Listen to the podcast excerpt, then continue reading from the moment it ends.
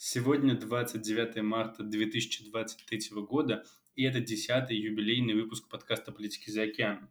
Это будет мой сольный выпуск, в котором я смогу рассказать очень много интересной информации про тех людей, про которых очень много пишу в последнее время, а именно про всех кандидатов в прайме республиканской партии на 2024 год. У меня в списке 15 фамилий, про каждую из них немного поговорим, про кого-то больше, про кого-то меньше – так что ближайшие полчаса с республиканскими кандидатами поехали. Вообще, большое количество кандидатов уже стало некоторой традицией. В 2016 году в республиканских праймерис участвовало 17 человек, и это казалось огромным числом. В 2020 году в демократических праймерис кажется, что все люди, которым не нравился Трамп, решили влететь в праймерис, чтобы каким-то образом ударить по нему и сказать, что именно у них есть больше всего шансов выиграть и снести этого оранжевого диктатора, как они его называли. И у демократической партии было аж 29 человек в праймерис.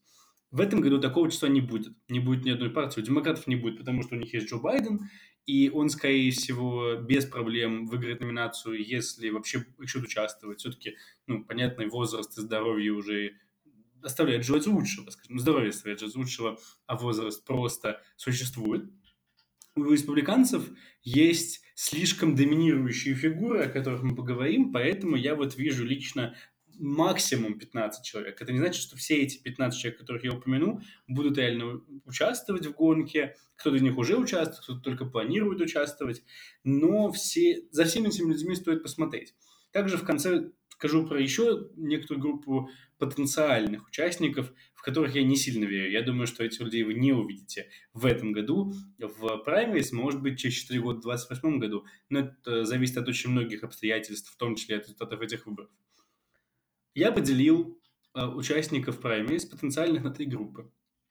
Первая группа – это радикально правые кандидаты.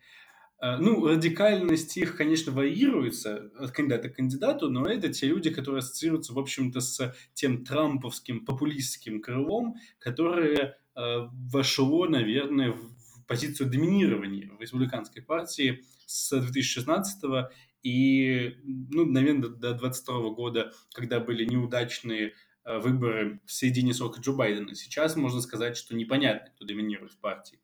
Потом есть вторая группа, достаточно большой блок э, так называемых людей от истеблишмента. Это не обязательно люди из каких-то политических семей, хотя такие будут, и не обязательно люди, которые давно в Вашингтоне, хотя и такие тоже будут но это те люди, которых мы ассоциируем с, со всевозможными некоммерческими организациями, с финктенками, которые спонсируют именно establishment, спонсировали, например, еще избирательные кампании Джорджа Буша, э, младшего, да, кто-то даже и старшего, а кто-то еще и Рейгана. Э, и поэтому сейчас я отношу, буду относить этих людей именно к истеблишменту. И третья группа, она будет не очень большой и, может быть, самой спорной в плане распределения участников – это группа, которую я назвал э, консерваторы сопротивления. Э, эти люди, которые на самом деле не являются кандидатами, они не собираются выигрывать праймерис э, и не собираются быть президентом, президенткой, президентами, как хотите, можно сказать, э, потому что вся задача этих людей – это отнять голоса у Дональда Трампа и все. То есть, ну, именно быть некоторым спойлером но не в пользу кого-то, а против кого-то в данном случае, против Трампа, кто выиграет кроме него, им совершенно не важно. Но начнем мы с самой правой, радикально правой стороны. Еще один важный момент перед тем, как мы перейдем к обсуждению конкретных личностей, это, наверное, ответ на такой вопрос, который я нередко слышу, а вот зачем нам слышать и говорить про людей, которые имеют очень маленькие шансы выигрывать праймерис. Действительно, реальных фаворитов два, наверное, и все. Есть два самых вероятных кандидата. Это сам Дональд Трамп, которого уже несколько раз упомянул, и губернатор Флориды Рон де Сантис. А человек 15, я сказал. Но очевидно, что не всегда бывает так, что человек, который с самого начала фаворит, в итоге оказывается победителем. В 2016 году сам Дональд Трамп не был фаворитом и начал избирательную кампанию с 5%, а Джеб Буш – Э, был лидером на тот момент с 40%, но Буш не добрался даже до первых праймерис в Айове и Нью-Гемпшире. В то же время в 2008 году, наверное, самый известный такой пример, Барак Обама, естественно, не воспринимался никем как серьезный кандидат, потому что он был в большой политике всего 4 года, а Хиллари Клинтон была такой массивной, важной фигурой, э, которую, казалось бы, вели к этому президентству годами, десятилетиями, но она не смогла выиграть праймерис и проиграла Обаме, который внезапно взлетел из ниоткуда. Может ли взять кто-то из этих людей? В президенты я сомневаюсь, но на важные позиции, да, конечно, вспомните хотя бы Пита Бутиджиджа э, из прошлых из демократических праймерис 2020 года, который был абсолютно никому не известен, был мэром маленького города Саут-Бенд в Индиане, а в итоге он стал министром транспорта США, потому что он просто очень хорошо выступал в праймерис и заслужил внимание, дружбу, уважение и дележку каких-то каких ресурсов со стороны Джо Байдена. Поэтому среди тех людей, которых я упомяну сегодня, может быть потенциальные будущие министры, будущие председатели партий, будущие члены Конгресса, которые, может быть, сейчас ими не являются, или какие-то близкие советники для президента, или это будут послы в международной организации или крупнейшие страны-союзники, или, наоборот, э, противники для США.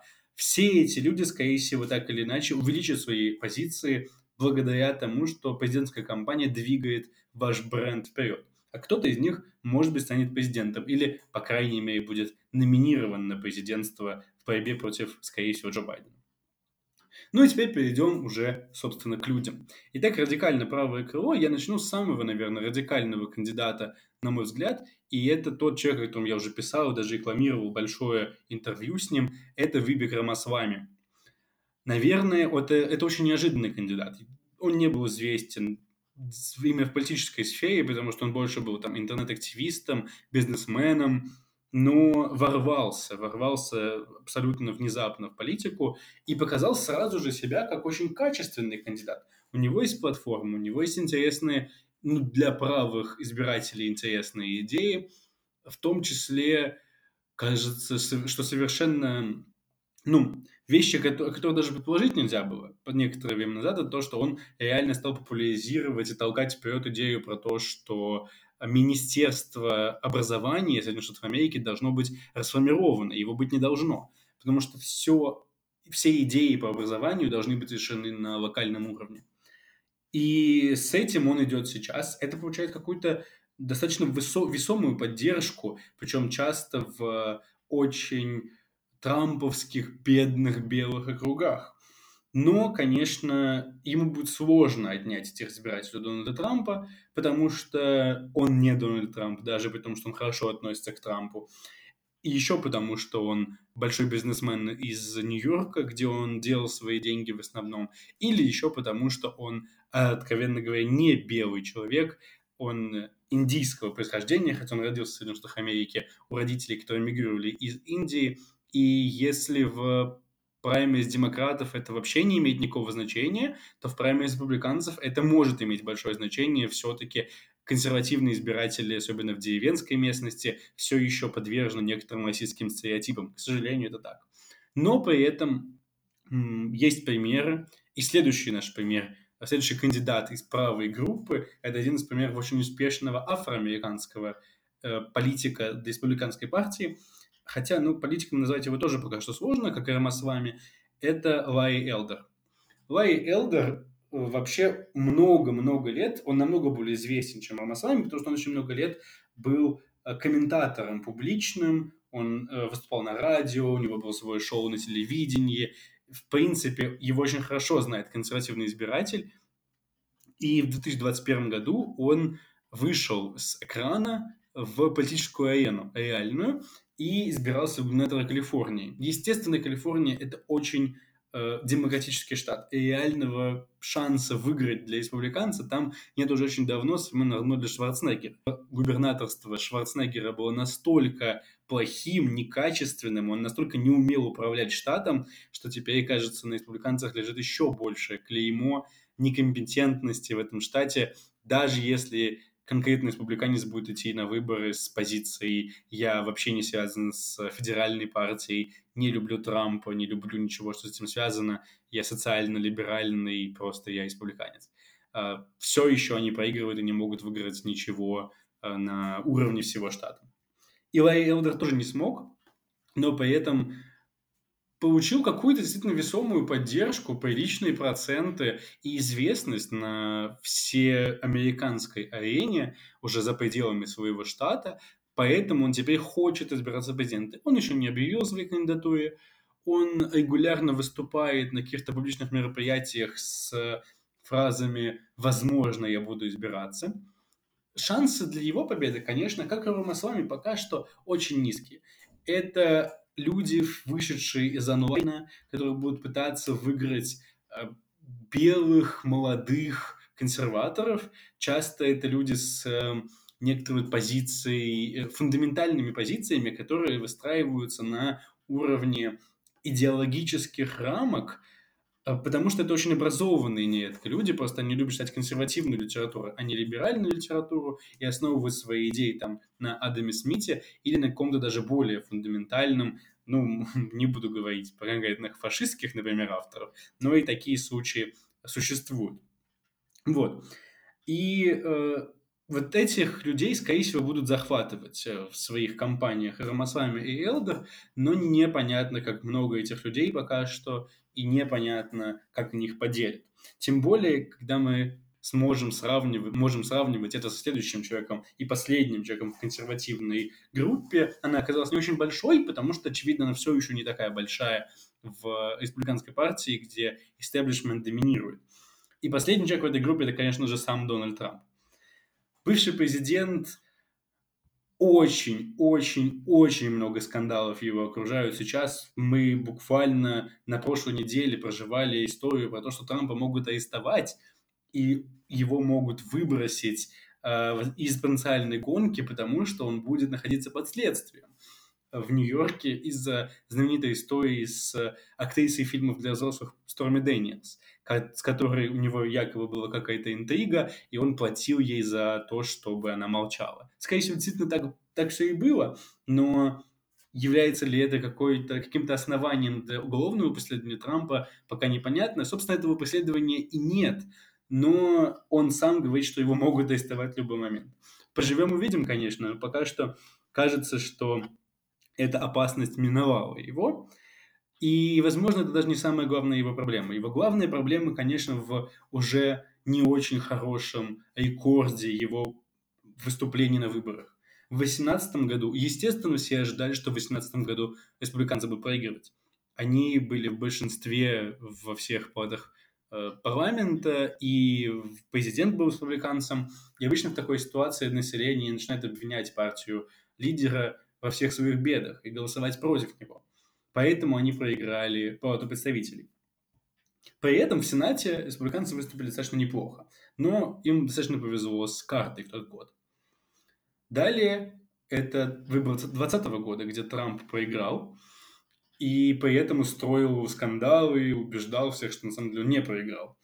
Э, это все еще большой вопрос, на самом деле. Все еще есть некоторые факты или предположения, которые говорят о том, что выборы были не так прозрачны, как предыдущие. Я не думаю, не утверждаю, что если бы выборы были честными, результат был бы иной, но есть нарушения, которые ну, могут провоцировать определенных людей, тех, кто ищет повод быть спровоцированными. И Трамп этим пользовался и пользуется до сих пор. И последнее – это выборы 22 года, где люди, которых там поддерживал, оказались просто неудачными кандидатами, проигрывали раз за разом. И оказалось, что 22 год был успешным для очень маленького количества кандидатов. Например, для человека, который начинает наша группа истеблишмента. Я постарался расставить людей в этой группе от тех, кого я считаю ближе к правым, до тех, кого я считаю ближе к демократам, можно так сказать. И поэтому начнем, конечно же, с губернатора Флориды Рона Десантиса. Во-первых, почему Десантис часть истеблишмента? На самом деле, еще недавно, еще год назад я бы сказал, что, конечно, он из правой группы. Конечно, он никаким образом не связан с э, МакКоннеллом, например, или с такими людьми, которые ну, ассоциируются с истеблишментом республиканской партии. Но сейчас с тех пор, как он уже, кажется, участвует в гонке, хотя он еще это, об этом не сказал открыто, есть ощущение, что он все-таки хочет быть ближе к истеблишменту, чем Трамп, но при этом хочет э, показывать себя как очень такой консервативный, успешный консерватор, э, губернатор. Почему, э, каким образом он связался с истеблишментом? Ну, это уже упомянутое мной в канале интервью для британского, британских журналистов, э, в котором он, кажется, и на Трампа немного наехал больше, чем он позволял себе это раньше, что, конечно, намекает, ну, по крайней мере, на противостояние между ними. Это и его изменившаяся позиция по поводу ситуации в Украине. И, конечно, еще можно вспомнить важный момент с тем, что когда параллельно происходили два больших республиканских события, СИПАК, это съезд консерваторов, которые очень консервативное, радикально правое крыло, и выступление в Club for Growth, такой более истеблишментской организации еще времен Бушей, э, Десантис выбрал вторую организацию и выступал только в ней. Это тоже показывает, что он ищет деньги, доноров, сторонников, поклонников именно в тех, среди тех людей, которые были больше истеблишментскими избирателями и донорами. Но при этом, конечно, он все еще консерватор. Конечно, сейчас э, вновь идет очередная волна его законопроектов внутри его Флориды, и в главе находится ограничение права на аборт в Флориде. С 12 недель до 6 собираются сократить Э, время, когда можно делать аборты, и Десантис очень поддерживает эту идею, но пока что она в разработке. Но я думаю, что к лету или даже к концу лета это может быть, может стать законом в его штате. Хотя есть ощущение, что демократам будет легко э, демонстрировать то, что Десантис радикальный и Десантис опасный, э, именно благодаря вот этому законопроекту по поводу абортов. Следующий человек из группы людей, которых я так называю, истеблишментскими кандидатами, это бывший э, государственный секретарь Соединенных Штатов Америки Майк Помпео. Помпео вообще всегда был достаточно близким к Трампу и во время свое время служения в Конгрессе, и потом во главе ФБР, и потом во главе Государственного департамента, где он больше двух лет э, сидел, в том числе, например, с ним связаны знаменитые Эбрахам Аккордс, то есть соглашение между Израилем, Объединенными Арабскими Эмиратами, Марокко и Бахрейном. Но сейчас, после окончания срока Трампа, Помпео стал сдвигаться к центру, сдвигаться к истеблишменту и тоже находить какие-либо связи с эм, теми избирателями и донорами, которые не поддерживали Трампа в 2016 году и не поддерживали его кандидата в 2022 году в всевозможных выборах. И ну, есть ощущение, что Помпео пойдет в эту гонку и будет отнимать некоторые голоса Десантиса. Они очень похожи. Они оба, им оба, обоим есть чем похвастаться, скажем так.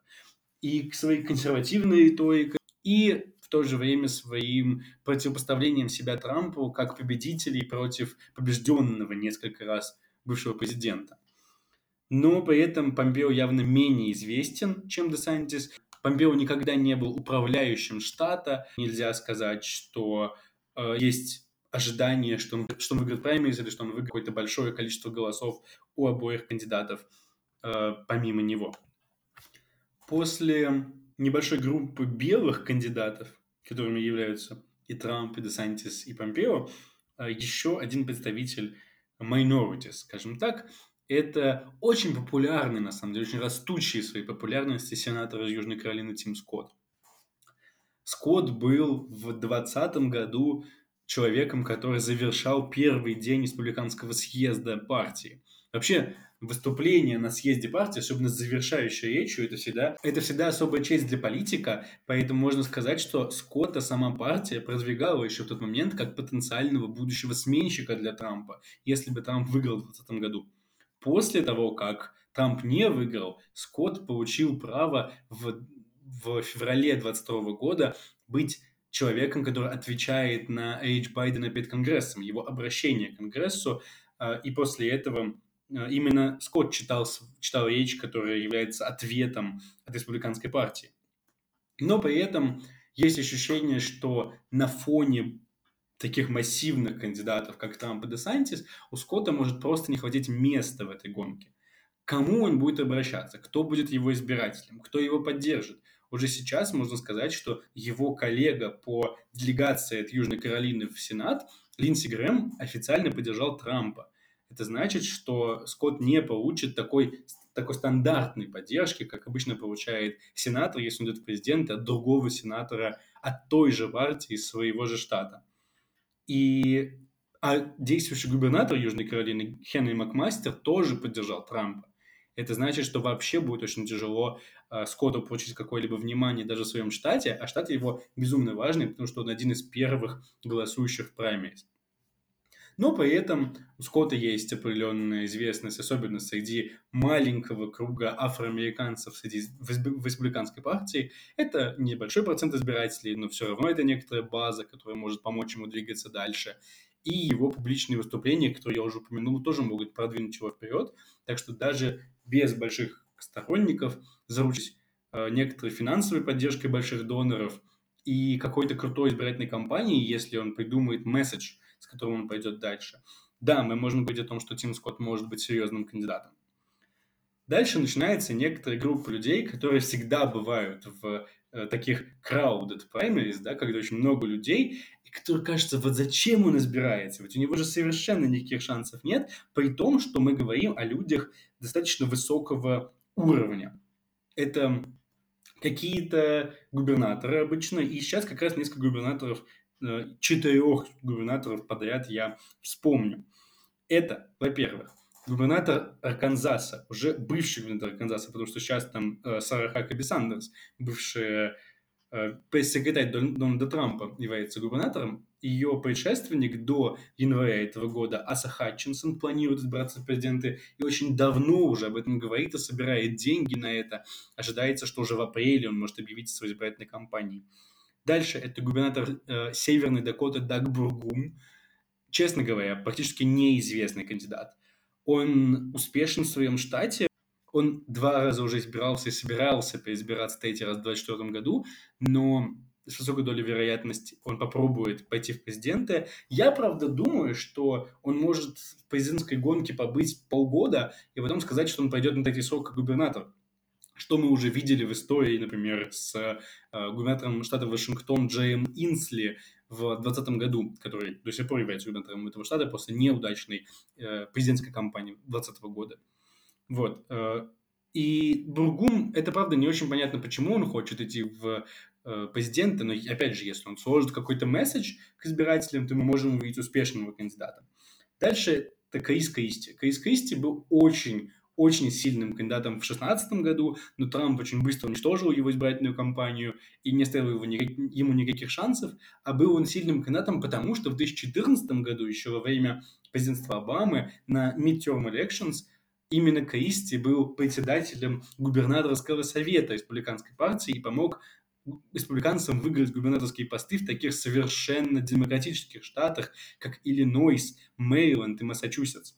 Тогда это казалось огромным успехом, но Кристи это не помогло. Сейчас его некоторая известность среди республиканцев – подошла к концу. После 2016 года он практически ничего из себя не представлял, хотя был советником Трампа какой-то период времени. Посмотрим, что будет дальше, конечно, но есть ощущение, что его кандидатура, даже если он ее в итоге выдвинет, будет, не будет ничем серьезным. И последний губернатор, который я хотел упомянуть в этом ряду, это губернатор Нью-Гемпшира Крис Сунуну.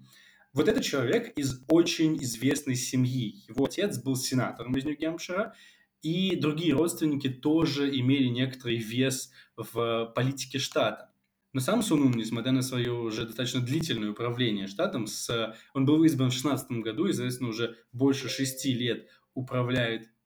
Он был избран в 2016 году, соответственно, уже больше шести лет управляет э, Нью-Гемпширом, таким фиолетовым штатом, в котором длительное управление республиканским губернатором может казаться большим успехом, но кажется, что он просто недостаточно привлекает внимание международной и всеамериканской публики, потому что не принимает какие-то известные законопроекты, не делает того, что делает, например, тот же самый Десантис, э, блокируя, например, какие-то суперлевые движения в парламенте и в обществе своего штата и продвигая радикально правые позиции, которые как оказалось, например, Десантиса популярны среди его избирателей.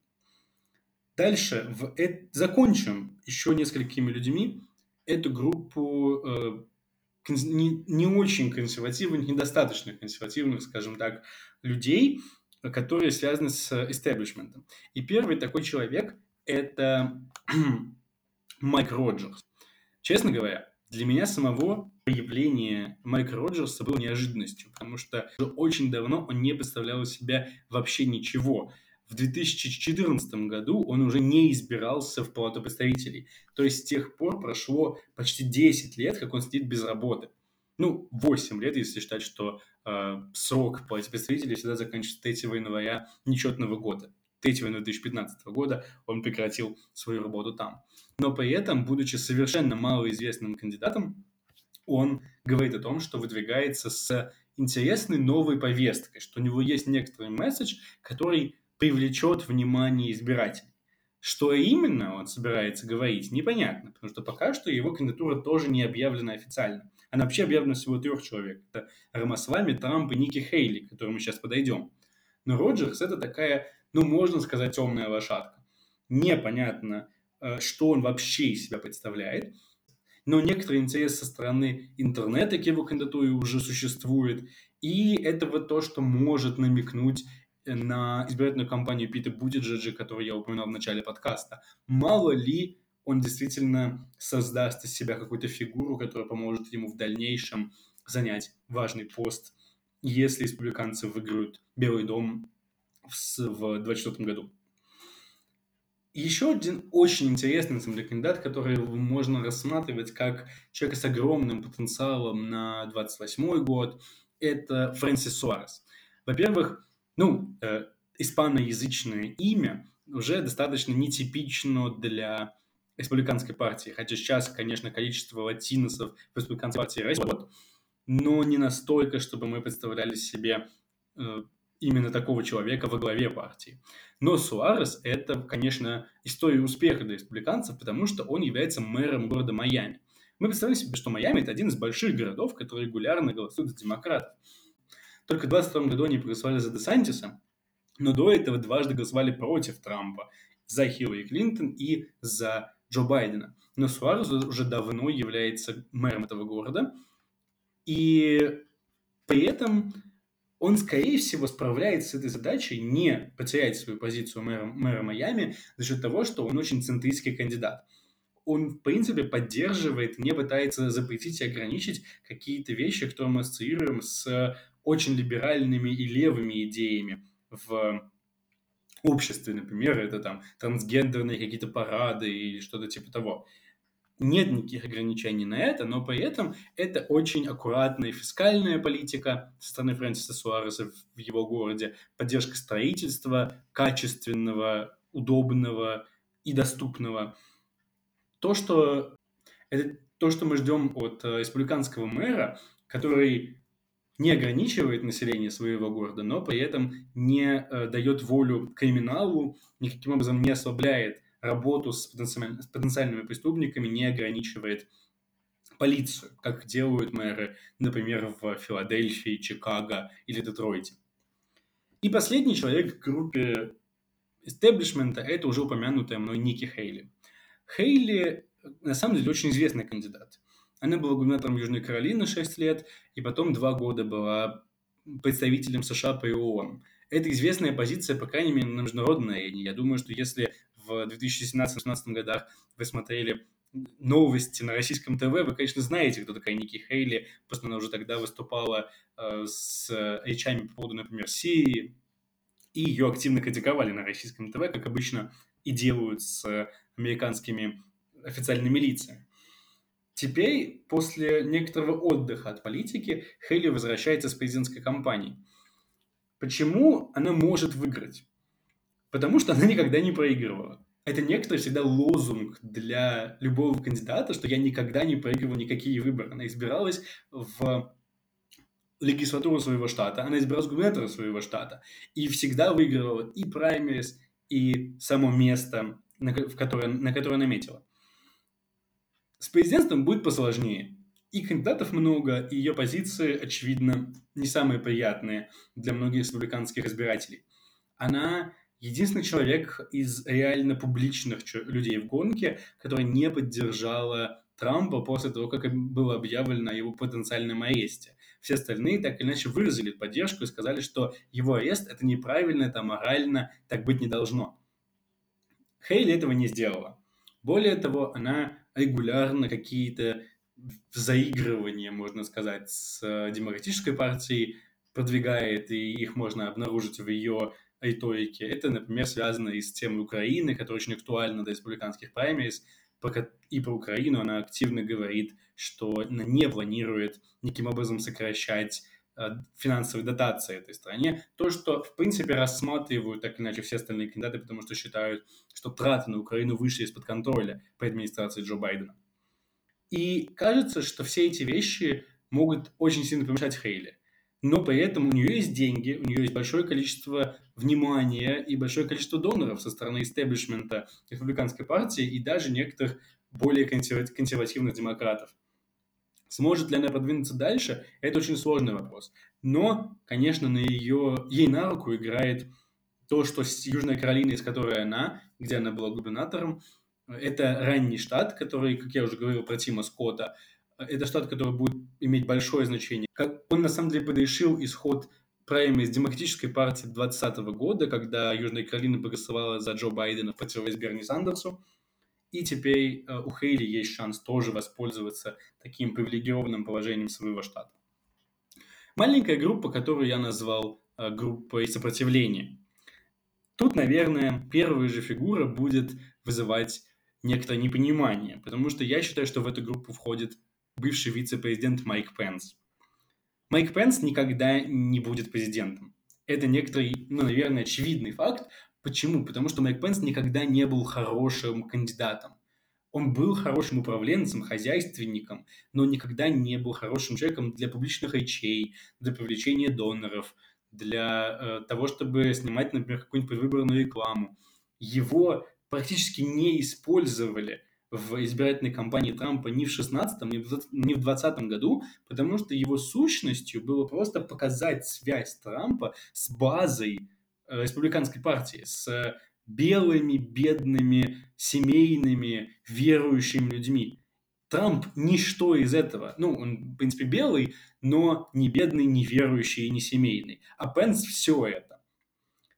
Поэтому его избрали вице-президенты. Но сам президентом он быть не сможет, потому что он просто этого не умеет делать. Он не умеет проводить избирательные кампании. И я думаю, что он не очень-то нужен для людям, которые хотят а, не дать Трампу выиграть номинацию, потому что Рон де Сантис может принести всю ту же антитрамповскую риторику, но при этом быть более энергичным, более харизматичным и более интересным для избирателей. Кандидатура Пенса будет направлена только на то, чтобы не дать Трампу выиграть, на то, чтобы отнять у него какие-то голоса людей, которые какой-то момент в 2016 году поддержали э, Трампа и Пенса как единую группу только потому, что там был Майк Пенс. Это может быть, ну, могут быть люди в его родной Индиане, например. Где-то еще, ну, может быть, может быть, есть белые э, сельские жители, которым очень нравится Майк Пенс, потому что он очень на них похож. Вот, наверное, поэтому они могут за него проголосовать. Но боль, в большем я не вижу Майка Пенса. Поэтому я думаю, что после всех конфликтов с Трампом после выборов 2020 года он может стать максимум человеком, который отнимает у Трампа голоса. Таким же человеком, еще и с некоторым особым прибамбасом, можно сказать, является Джон Болтон. Болтон был советником Джорджа Буша-младшего, советником Трампа во внешней политике, пока Трамп не уволил его просто как описывалось это инсайдерами, что в очень жесткой форме Трамп изгонял Болтона из Белого дома – после того, как Болтон предложил чуть ли не сбрасывать ядерную бомбу на Тегеран. Возможно, некоторым избирателям республиканской партии понравится такая идея, но кажется, что подобные избиратели остались в 2008 году, когда Маккейн выиграл номинацию с обещанием бомбить Иран. И вот Болтон в 2020 году, в январе 2020 года, предлагал Трампу то же самое, пока Трамп его не уволил. Сейчас Болтон говорит о том, что Трамп слишком либерален в международной политике, он слишком хочет заигрывать с Россией, с Северной Кореей, не с Китаем, естественно, но э, и с, например, Судской Аравией Трамп очень близкие контакты всегда имел. Это не то, что хочет делать Джон Болтон. Джон Болтон хочет постоянную, непрекращающуюся войну против любого проявления авторитаризма, то есть одновременно против Ирана и против Саудовской Аравии, потому что и там, и там не демократии, и, может быть, еще против Китая, и против России, и против всех одновременно. Я не думаю, что его кандидатура может что-то заполучить. Джон Болтон уже пожилой, неинтересный, ничего из себя не представляющий во всех вещах, кроме внешней политики. Но при этом можно отнять что-то у Трампа, если он будет говорить, что он согласен с Трампом во всем, кроме внешней политики, и кто-то, для кого действительно американское положение вне, например, для бывших офицеров американской армии, его кандидатура может оказаться интересной, и он сможет отнять 2-3% у Трампа, которые могли быть нужны Трампу в борьбе с Десантисом, или кем-то еще, кто поднимется в этой гонке дальше. И последний пункт вообще в этом подкасте, ну, предпоследний для подкаста и последний среди кандидатов, это некоторый комбинированный кандидат, который не будет скрывать то, что он является противником Дональда Трампа, единственной причиной для этого кандидата в гонке, единственной причиной существования этого кандидата в гонке будет сопротивление Трампу и отнятие голосов.